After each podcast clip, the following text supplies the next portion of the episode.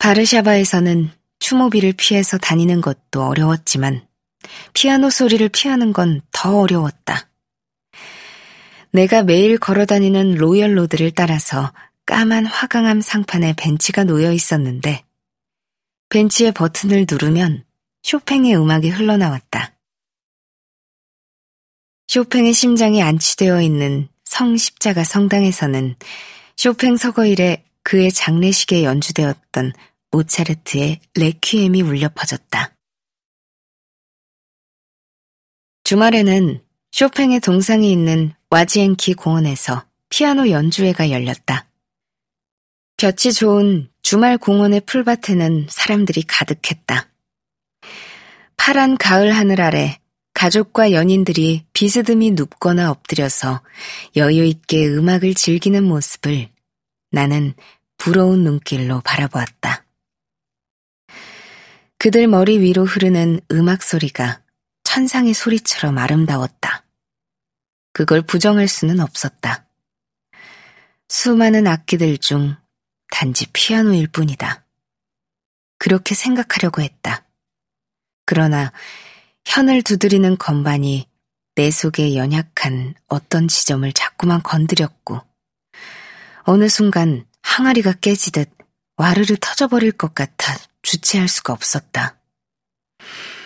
나는 벌떡 일어나 공원을 나와버렸다. 나는 언니의 피아노 연주회에 한 번도 간 적이 없었다. 배가 아프다고, 숙제가 많다고 가진 핑계를 끌어대며 가지 않았다. 엄마 아버지가 한껏 갖추어 입고 연주회에 가고 나면 정말로 머리가 깨질 듯 아프고 배가 아팠다. 와지엔키 공원에서 피아노 연주를 듣다 보면 어린 시절의 나 자신이 비루하고 초라하게 느껴졌다. 지금까지 나는 피해의식에 사로잡혀 나를 한껏 가여워하며 살았는데 그런 나를 누군가 비웃는 것 같았다. 심지어는 가해자라고 비난하는 것만 같았다. 그러나 그건 어딘지 억울하고 분했다. 그랬음에도 다음 주말이면 나는 다시 그곳에 앉아 있었다. 가을 연주회가 끝날 때까지 나는 그 짓을 반복하고 있었다. 릴케가 파리에 처음 갔을 때 지인들에게 보내는 편지에 나는 지금 보는 법을 배우고 있습니다. 라고 했다지.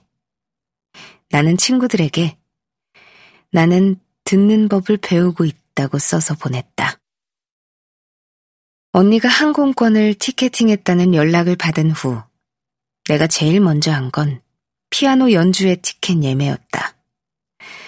조성진이라는 피아니스트를 나는 그때 처음 알았다. 그가 몇 해 전 쇼팽 콩쿠르에서 우승을 한 첫 한국인 연주자라는 것도. 거리 곳곳에 그의 연주회 포스터가 도배하듯이 붙어 있었지만 언니가 아니었다면 나 혼자 가는 일은 없었을 것이다.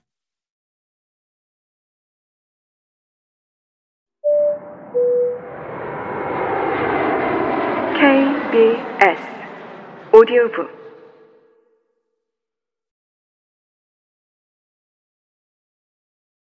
그날 나는 내가 갖고 있던 옷 중 유일한 원피스를 언니에게 건넸다. 울 소재의 짙은 와인색 원피스는 살구색 카디건과 잘 어울렸다. 연주에는 surprise를 위해 비밀에 붙이고 저녁을 사겠다는 말만 했다.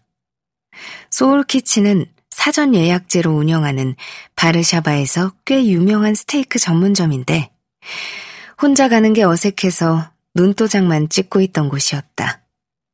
역시 혼자 갔더라면 제대로 먹지도 못하고 쫓기듯 나왔거나 체했을 것 같았다.